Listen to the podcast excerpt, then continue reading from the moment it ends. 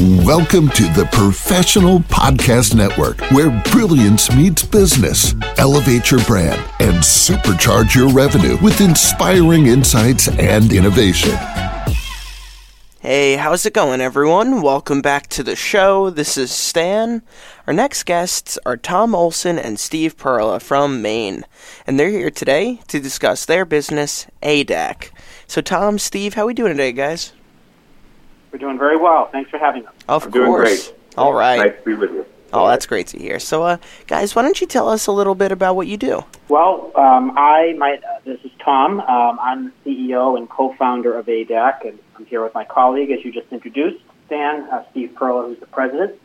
And what ADAC's mission is can be summed up in a couple of ways. First and foremost, we work with schools throughout the country, K to 12 schools, uh, providing to their teachers and leaders uh, various professional development services. Um, professional development for teachers and leaders uh, really runs the gamut of the various skills and persuasions that teachers need to teach and to reach students well. And ours is a particular um, sweet spot of, of really helping schools, particularly private schools, to serve students with special needs well. And so we provide a, a whole variety of professional development services aimed at helping uh, teachers and leaders to teach students with learning differences well.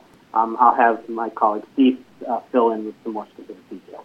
Yeah, so Stan, right now, ADAC is serving about 2,500 schools across the nation. And as Tom indicated, we really are providing professional development services uh, to leaders and teachers. But what's really important, I think, about the company and what makes us unique is we really work with schools to help them build capacity uh, to serve kids with special education needs. And we also work with the classroom teachers to help them have the instructional tools that are necessary to effectively teach students with special ed. And, you know, this company was really born during COVID. And what we found in particular was those students with special ed needs were especially vulnerable.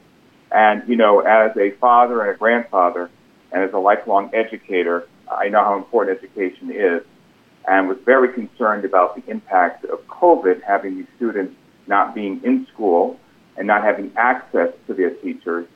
And we really found that uh, this service is really needed across the country to really help, if you will, augment the capacity of these schools to serve these students, particularly post uh, COVID. All and in addition to that focus, Stan, um, you know, we also support schools in other ways. Um, everything from uh, providing schools support and professional development on um, social emotional learning uh, to anti-bullying support to how to raise money. Um, so our services run beyond simply the classroom, um, but we, uh, as, as, as Steve and I have described it already, our foci are really with teacher professional development with a particular focus on um, special education prowess. All right, very interesting, guys. And now, if any of our listeners wanted to reach out to you for your guys' services, what would be the best ways for them to do so? Yeah, so our uh, we call our website our storefront, um, given the nature of our business, and so folks can certainly check us out at www.theadac.com. So that's